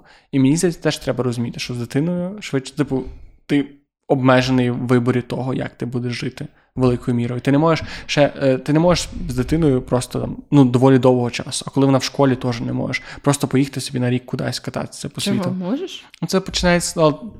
Це доволі складно. Ти можеш, але тобі треба організувати її навчання з дому. Тобі треба постійно бути з інтернету. з дому, вона може ходити в локальній школі. Але ж ти хочеш прям їздити по, по, по планеті. Ну, тоді ти можеш е, записувати її в англомовні школи. Наприклад, ну це однозначно буде Напряг. певний стрес е, для дитини. Я думаю, так типу, часто міняти середовище. Але ну я знаю сім'ї, причому особисто, які там по року чилають в інших Ну, країнах. може, це треба подумати. От, Ну, тобто- але подорожі це один аспект. Ну і знову ж таки, я не хочу, знаєш, це ідеалізувати. Я знаю, що 100%, наприклад, твої подорожі міняються. Ну тобто. Не варто очікувати, що типу, коли в тебе є діти, твої подорожі можуть бути точно такі самі, як без На третій ночі тусити в якомусь клубі в Берліні ну, і обйобувати з кокаїном вже не вийде. Ну так, да, швидше за все. Ну хіба наняти няню, там знаєш, чи якогось друга з собою взяти, щоб він чим з дитиною. От ну в общем, суть в тому, що не варто, звісно, очікувати, що все те саме, але до речі, це от один з таких аспектів, які мені не дуже подобаються в таких. Типових child-free community – це така ідея, що коли в тебе є дитина або діти, ну ти не можеш цього робити. Знаєш, ти не можеш подорожувати, ти не можеш піти на тусовочку, ти не можеш типу, Ти мати можеш, сексуальне але це життя. складніше. Да, ну я власне і погоджуюсь з тим, що ти можеш, просто ну це модифікується. Тобто, типу, твої, твої подорожі модифікуються, твоє життя модифікується. І це ну так можна поставитись до багатьох інших речей. Ну там умовно не знаю. От в мене, типу, там було травмоване коліно, да, і це модифікує, типу, те, як я подорожую. Ну, не зараз там, але Ну, факт. Ну, розумієш, що я маю на увазі. Тобто, є загалом протягом, протягом твого життя стаються ці такі речі, які якось модифікують твій підхід до життя. Понятно, що дитина це взагалі типу, масштабна штука, але ну, мені не подобається ця філософія, що, мовляв, з дитиною ти взагалі нічого не можеш робити, ти тільки сидиш в хаті і доглядаєш Ні, точно дитину. ні. Але ти все ще стаєш чутливіший до ризиків. Наприклад, маючи Ну, та, дитину, та. ти не можеш тобі набагато складніше, не не буду казати, не можеш сказати. Бля, а я заїбалася бути технікал-райтеркою, я буду, не знаю, вільною художницею. Ти не можеш собі це дозволити, тому що в тебе є набагато більше. Ні, ну знову ж таки, дивлячись, як ти до цього підійдеш. Якщо, наприклад, у тебе, типу, не знаю, сильна фінансова подушка, там всяке таке, ви домовились зі своїм партнером, типу, то чого ні? Ні, знову ж таки, це просто я складніше. кажу. так, так, так. Але мене, от, вертаючись до ком'юніті Child Free, мене дивує, що це ком'юніті. Я не розумію, типу, що об'єднує цих людей. В тому плані, типу, вас об'єднує. Оце так, знаєш, є віруючі і є атеїсти, і мені не подобаються ні одні, ні другі, тому що, ну, типа, ви однаково, ваше життя крутиться навколо релігії, ваш, вас це теза, вас це антитеза, але ви, типу, однаково йобнуті. Якщо ти атеїст, який день і ніч пише в коментарях Бога нема, Бога нема, Бога нема. І тут так само з дитиною. Типу, ну ти хочеш дитину, ти у ком'юніті мам, я розумію, тому що в них є спільні. В них є спільні потреби, в них є там продукти, якийсь типу knowledge base їхній спільний, а люди, які не мають дітей, що в них спільного? Типу, Ну-ну. от, типу, як можна будувати ком'юніті на, оцю, на просто антитезі того, що ти не хочеш дітей? Тому от це якраз те, з чого я перейшов у цей теперішній стан, коли бо я був раніше людиною, яка така, та нахуя тобі тих дітей, нахуя тобі дітей, а зараз я розумію, то робіть, що хочете. Ну, Мгм. типу, це просто до цього вибору треба підходити свідомо, і тоді все буде чікі-пуки. Так, це правда. Я би ще хотіла е, так ближче під кінець зачитати причини, О, давай які та. нам надіслали люди, через що вони хочуть або не хочуть мати дітей. Так, до речі, е, там зараз якраз десь голосування загалом, чи люди ставляться позитивно чи негативно підходять до кінця. Скажеш, які там зараз результати? Да, ну там доволі насправді все більш-менш рівномірно, але зараз воно так розподілиш, що 48% ставляться позитивно і 52% негативно. І це дуже класно. Да, да. І Е, Sorry, знаєш, е, поки, поки ти шукаєш. У мене дивне, дивний снобізм в тому плані, що от я не хочу дітей, але я хочу, щоб ти хотіла дітей. Розумієш, що я маю на увазі? Ти бачила фільм Ідеократія? Він такий дуже популярний. Там вся суть фільму в тому, що типу великий розвиток е, інфраструктури айтішної загалом професії, і всі розумні люди, які починали багато працювати, вони не могли собі дозволити мати дітей, бо мусили типу, бігти за кар'єрою. І всі, хто розмножувався, це були всякі типу нижчі сфери населення, без освіти, без ніхуя. І там ніби вся сюжет навколо того, що мужик заснув в кріокамері і проснувся в тому світі, де розумні люди перестали розмножуватися, почали розмножити тільки всякі дауни і реднеки. І там просто показано, яким світ буде, якщо розумні люди не будуть розмножуватися. Тому я надію, що ти, як розумна людина, за мене теж розмножишся. Як би це не звучало. Це буде, знаєш, така ця, типу, колективна дитина всієї нашої компанії, яка не хоче типу, мати дітей. Це буде типу, моя дитина, і всі ви ну, точніше, наша типу, дитина, вся спільна. Типу. Вони просто як ця, як, як сімбу тримати всі разом. Да, да, да. Ну так, якось так. Е, Одна наша слухачка написала позитивно, бо продовження роду негативно ставлюсь скоріше до бездумних батьків. Амінь. Да, це я однозначно можу зрозуміти. Ну і цікавий аспект, до речі, сама знаєш, це така біологічна штука продовження роду. Ще й українського. Ні, оце, до речі, те, теж прикольно, що українців стає більше число україномовних українців. Це не можна так казати? Думаю, можна. Ну, я не кажу, Але, що... до речі, я думала про те, що ну, класно було би е, взагалі ще і створити для своєї е, середовища, для своєї дитини таке середовище, де нема оцього, знаєш, російського міра. Типа, бо ну, в мене, коли я росла, його було досить багато. При тому, що я не можу сказати, що якось там було дуже зросійщене, да? Ну, так, чи мені так не здавалось, але тепер, коли я думаю про це в ретроспективі, ну дохуя було російського, типу, було дохуя цього. Та навіть впливу в мене в селі на Львівщині було дохуя. Я навіть... Вот. Ну, і, в общем, я не думаю, що це, звісно, можна повністю ізолювати, знаєш, свою дитину. Хоча я сподіваюся, що на той час, коли для моєї дитини це буде мати якусь роль, тоді вже взагалі типу, Росії не буде існувати. Я хотів, щоб моя дитина навіть не знала російської мови. Да, щоб вона читала ну, якусь етикетку і казала, типу, тато, а що це написано? Да, Яка я така хуйня написана, не читай. Е, Ще одна наша слухачка написала негативно, бо то є пастка, діти є, свого життя нема. Е, Ну, я якби частково розумію, що вона має, має на увазі, але я все-таки Ну, як ми вже обговорювали, я не схильна прям повністю погоджуватися з цією позицією. Я більше, е, ну, точніше, це велика відповідальність, великі зміни в твоєму житті, але я би не сказала, що там прям твого життя нема. Ну, це так, як відмовлятися від кофеїну і казати, що з кофеїном пізда твоєму організму. Ну, ти просто не п'єш кофеїну, бо тобі так зручно. Ну, я, угу. Це трохи прибільшено, але дивно, коли люди радикально ставляться до, до ідеї не мати дітей. От не розумію цього.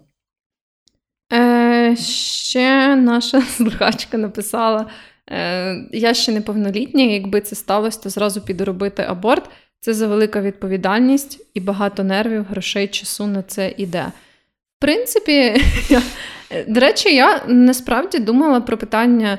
Е, того, чи хочу я мати дітей, що навіть в підлітковому віці, бо знову ж таки, в підлітковому віці в мене, знаєш, не було оцього такого нав'язаного соціуму материнського інстинкту, в тому сенсі, що мені не подобалось бавитись з цими типу, ляльками-пупсиками, знаєш, uh-huh. і всяке таке.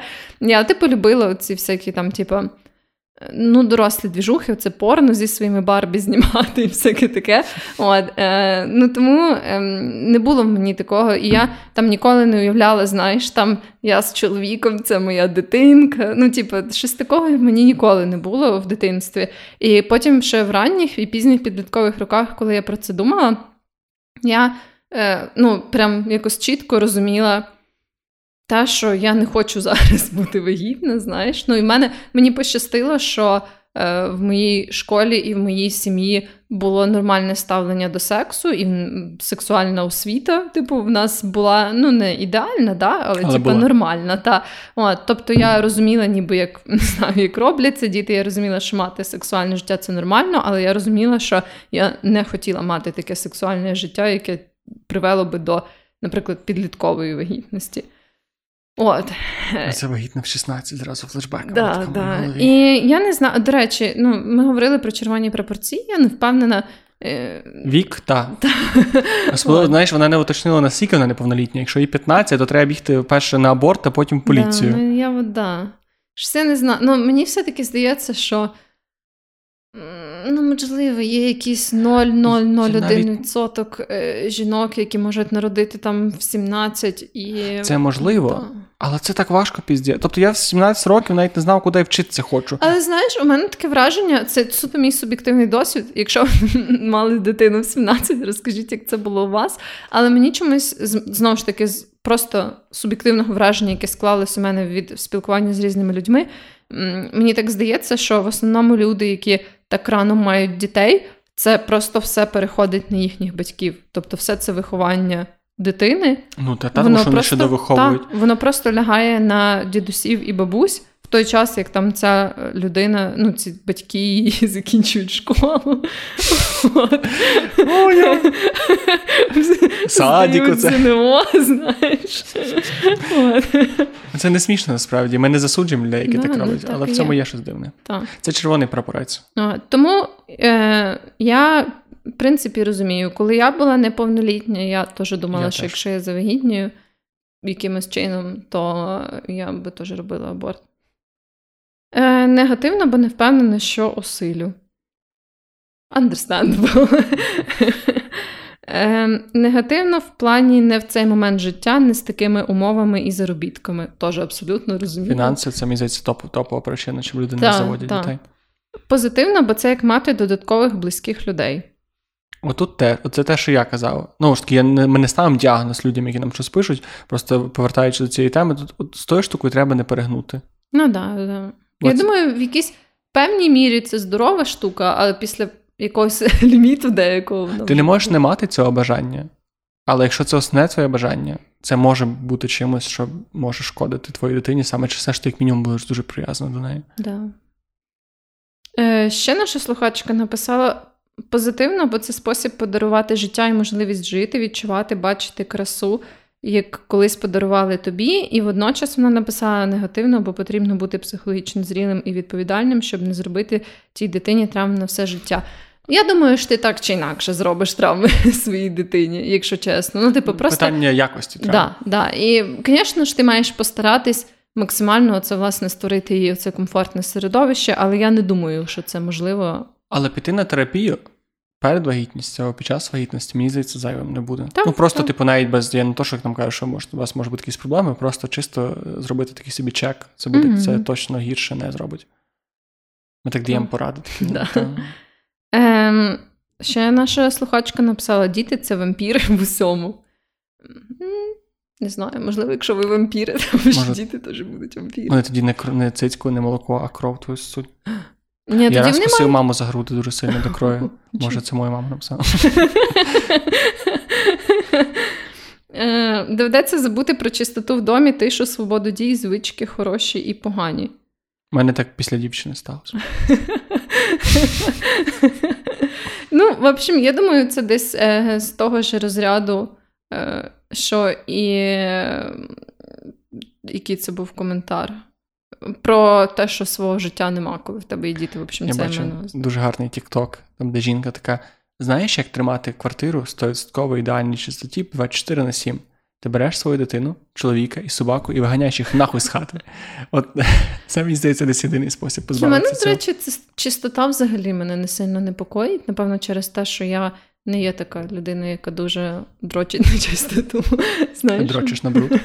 Ні, я не дрочу на бруд. Я просто якось нейтрально ставлюсь до таких побутових штук. Не знаю. Ні, ну мене бісить, коли не прибрано. А зараз мене бісить, що не прибрано. Коротше. Що зі мною говорити взагалі? Е, не знаю, хтось написав просто фразу емоції, які діти дають. Я не знаю, чи це про позитивне чи негативне ставлення. Напевно, можна інтерпретувати так, як тобі подобається. От якщо ти.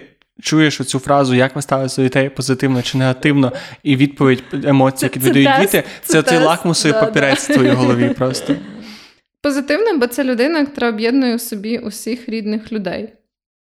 Ну, я не знаю, насправді. Це як Power Ranger, які такі.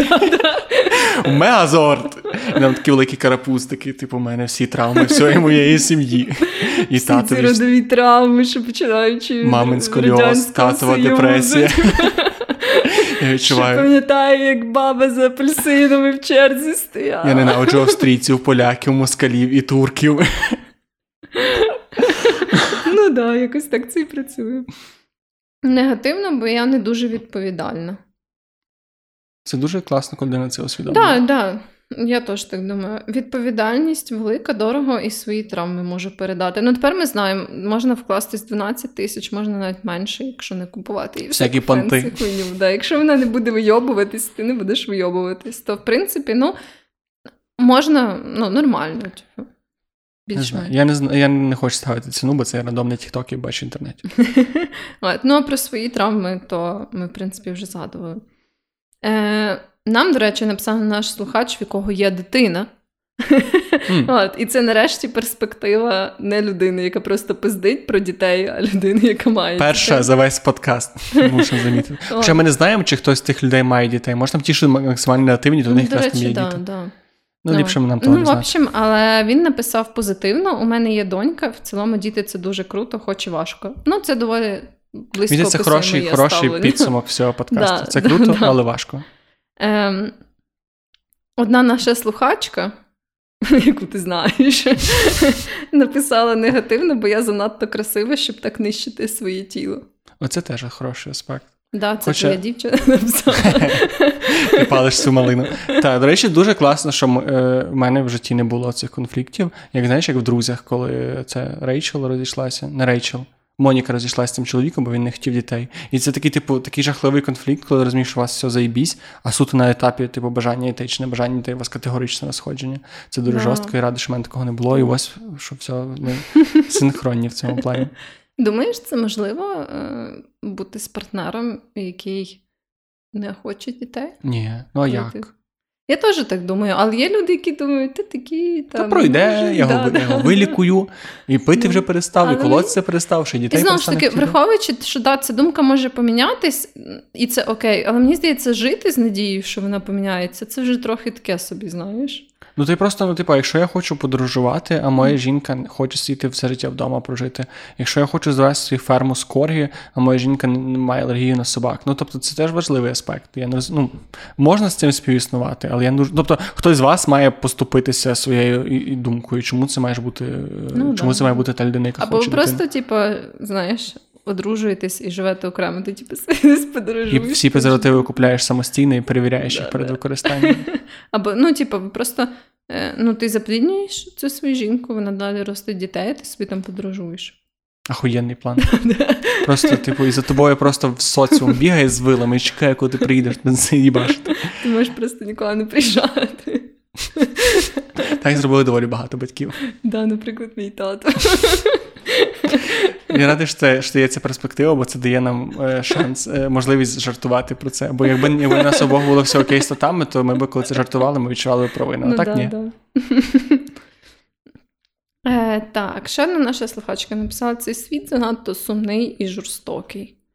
В принципі, я теж можу зрозуміти цю перспективу. Я можу зрозуміти людей, які пишуть, що цей світ такий красивий, хоче, щоб більше людей побачило, і люди, які кажуть, що світ жахливий да, і не да. хоче більше. Він постійно в такій в цій дуалістичній ситуації, що з одного, з одного боку він дуже класний, з іншого боку, це повне гамно. Е, негативно, бо відповідально. Багато, до речі, є, знаєш, усвідомлення цієї відповідальності, мені здається, серед цих відповідей. Може, це просто знаєш, помилка виживши, і нас слухають люди, Може, які Вони дуже відповідальні. Вони дуже точніше, вони дуже оцінюють всі свої дії з точки зору відповідальності. Ну, я радий, що нас така аудиторія. Ну. Може, якийсь подкаст мамський, там, де всі такі, типу, я хочу завтра народити дитину. Негатив, бо осінь. Це це просто, знаєш, не просто всюди пише цю це да, повідомлення. Просто негатив, бо осінь. Негатив, бо осінь. Е, Хочу виховати достойну людину. Теж це позитивно чи негативно, ми не знаємо. Я от теж не знаю. Ну, і Якщо в них вже є дитина, то це напевно. Цей критерій суб'єктивності, ну, теж, я думаю, доволі такий, знаєш, Хороша людина. достойна людина. Ну, Ти що, типу, мені здається, що ти коли маєш такий маркер, ти під нього підтягнеш любу хуйню. Ну, так. Типу, ну, воно, знаєш, не спився достойна людина. Типу, там, не знаю, та будь-що. Ну, типу, вижив достойна людина. Та-та. Де опція змішані відчуття? Хочу мати смішних піздюків, але не хочу міняти життя. Ну, я би... А нема такої ну, опції. Ну, нема а нема такої, а сорян. Ну, такої типа... опції. ну, так не працює, сорян. Я би теж хотіла не міняти своє життя. Але якраз я думаю, ти, якщо вже зважуєшся на те, щоб мати дітей, то маєш розуміти, що ти будеш міняти своє життя. Ну, ти, по суті, міняєш своє життя і не хочеш міняти своє життя при цьому. Ну так. Да. І це сложно. Це складніше, ніж коли ти усвідомлюєш, що ти готовий міняти своє життя і міняєш своє життя. Тому краще хотіти міняти своє життя і міняти своє Або не хотіти і не міняти. Да. Easy, easy, блядь. Нам треба писати книжку. Я теж так думаю. І остання на сьогодні відповідь від нашої слухачки. Я люблю гроші, себе і світ летить в пизду, нахуя мені діти. Воу. Sickburn, бро. Просто тут нема що додати. Да, да. Понімаю. Розумію, приймаю. Трошки депресую. Да.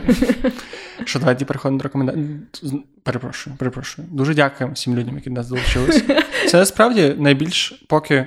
Ми не часто робили ці питання до аудиторії, але це поки найбільш найбільш Мгм. активний. І я дуже радий, що у нас потрошки збирається така більша комуна цих дивних людей, які нас слухають.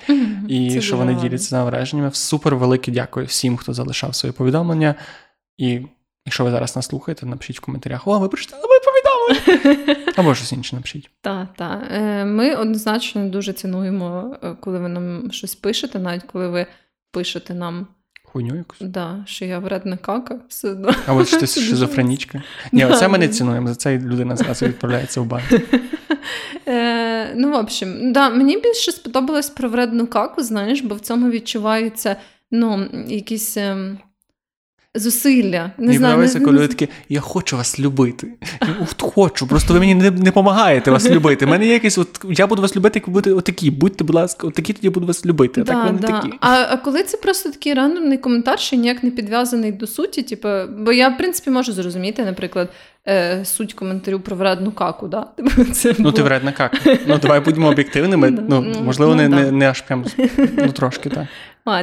Але коли це просто такий рандомний коментар, типу, ти шизофренічка, то ну, ну не відчувається в цьому старання. Не, знаєш, не, не, не, ім- не імпресів. так. Немає якоїсь відсилочки смішної до подкасту. да, да, да. Ну, да. Не продумано. Все-таки, ну, типа, обісрати це теж мистецтво. Так. Ми за хороший роуст, Да, да, да. насправді. І Я якщо- боюся сказати це вголос, тому що я не знаю, як, як я витримаю е, прям хороший роуст, але добре. Е, ну, в общем, да. Тому ми цінуємо будь-який ваш інпут, крім того, який ми не цінуємо. Амінь. Переходимо до рекомендацій. да, да. Я візьму на себе пальму перш, першості, і я пораджу новий альбом е, виконавця, який називається Паліндром. І альбом написаний в черзі. Називається Написано в черзі. Я раніше не був дуже фанатом паліндрома, і зараз я не скажу, що я став. Хоча він, типу, це, напевно, найбільш якісний андеграундний околорепний продукт, якщо таке можна назвати. І в цьому альбомі мені він мені нерівно зайшов, але там є два треки, які, якщо ви не хочете слухати альбом, послухайте Кафе Надія. Тупо ахуєнний трек. Тупо. Якщо ви зі Львова, то прям, прям мусите. І мені дуже сподобалася пісня Люцифер. І загалом альбом такий, прям він трохи депресивний, але мені це було треба, тому я дуже раджу поліндром, написано в черзі. Як там негативно, бо осінь. Негативно було осінь. Прийшла у мій дім. Есад, перепрошую. Знаєш цю пісню? А я хочу порекомендувати. В мене знову є стівна рекомендація. Тепер вже не подкасти, а їжа. І всі знають цю страву, але я просто хочу нагадати вам, якщо ви давно не їли такої страви, це називається печена бульба по-селянськи. І я дуже рекомендую відкрити файну баночку солоних або маринованих огірочків, купити картоху. Ми не кажемо, який бренд огірочки, бо нам так і не заплатив за рекламу берез. Да, да. Ну, насправді, да, можна верес, можна будь-які огірочки, які вам подобаються, може вам з дому передали закрутки. Ем, можна взяти оселедець, якщо ви їсте рибу. Оселедець це теж тямка до печеної картохи, а можна без оселедця, можна там, не знаю, з соєвими битками. От. Але... Але Не смійся, коли кажеш свої битки. я дуже люблю соєві Ну то що ти за принизливий тон твоєму голосу? А, битками. Перепрошую. Свої занадто, занадто лайтово Мгм. до Я соєвих Прошу, битків. будь ласка, по моїй присутності повагу до своїх батьків ми проявляємо.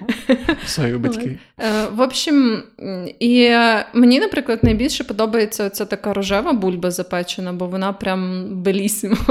От, в неї дуже, вона прям дуже охуєнно запікається. Але я думаю, будь-яка інша бульба теж підійде. І отак от порізати її на дольки, змастити оливковою олією і заправити спеціями, які вам подобаються, там чесночком, якимись травами, ще іншими приколами, сіллю і всяке таке. Ну, от, прям ну, охуєнно. Якщо ви не знаю, там що хочете горілочку собі відкрити, я вас не засуджую. Я не відкривала горілочку, я пила Або вино, або пиво. Так, да, да, що завгодно. В общем, це просто я от так вчора вечеряла, і я прям, знаєш, відчувала, що це вроді така базова, якась така українська їжа.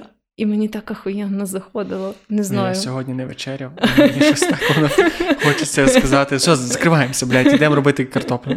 От, в общем, да, я рекомендую, нагадую вам про існування печеної бульби. І це розкажіть вам, як вам печена бульба. Нас так ніхто не тегнув в своєму борщі, це дуже сумно. Та насправді можете тягати в бульбі. Да. Ми даємо другий шанс. Але багато людей лишали цинамон. Оцей наш mm-hmm. тег. Мені не подобається оця штука з скрить кодове слово в кінці подкасту. Ну, ми ми це зробили, я не кажу, що це я там жалію, але мені більше подобається, коли, якщо ви дослухали цього моменту, це супер класно. Ви дослухали да. прямо до кінця. Краще не пишіть якусь хоню, а напишіть реально, що ви думаєте про батьківство, про дітей, чи на які думки ви вас та штовхнули. Або про печену бульбу, що ви думаєте? Ну, Або, або про оселедиці соєві бітки. Ну, то вже, в принципі. Можете і так, я не засуджую. Просто щось щось напишіть, щось поспілкуємося. Ми в коментарях, я в коментарях завжди Вероніка заглядає до час від часу, бо Коли не я встигає. встигаю, да, Я коли просто в мене сповіщення проходить, я такий пух. Я чекаю того моменту, коли я не буду встигати відповідати на коментарі, і буду такий, ну я маю годину часу відповідати на ваші коментарі, але поки що маю дохуя часу відповідати на ваші коментарі, тому я на них відповідаю. Або пишу Вероніці, в них відповідає Вероніка, якщо вона якось потребує Веронікиного втручання. І все. І дякую, що були з нами. Так, цьомки-бомки. Всіх вас любимо. Донайте на ЗСУ.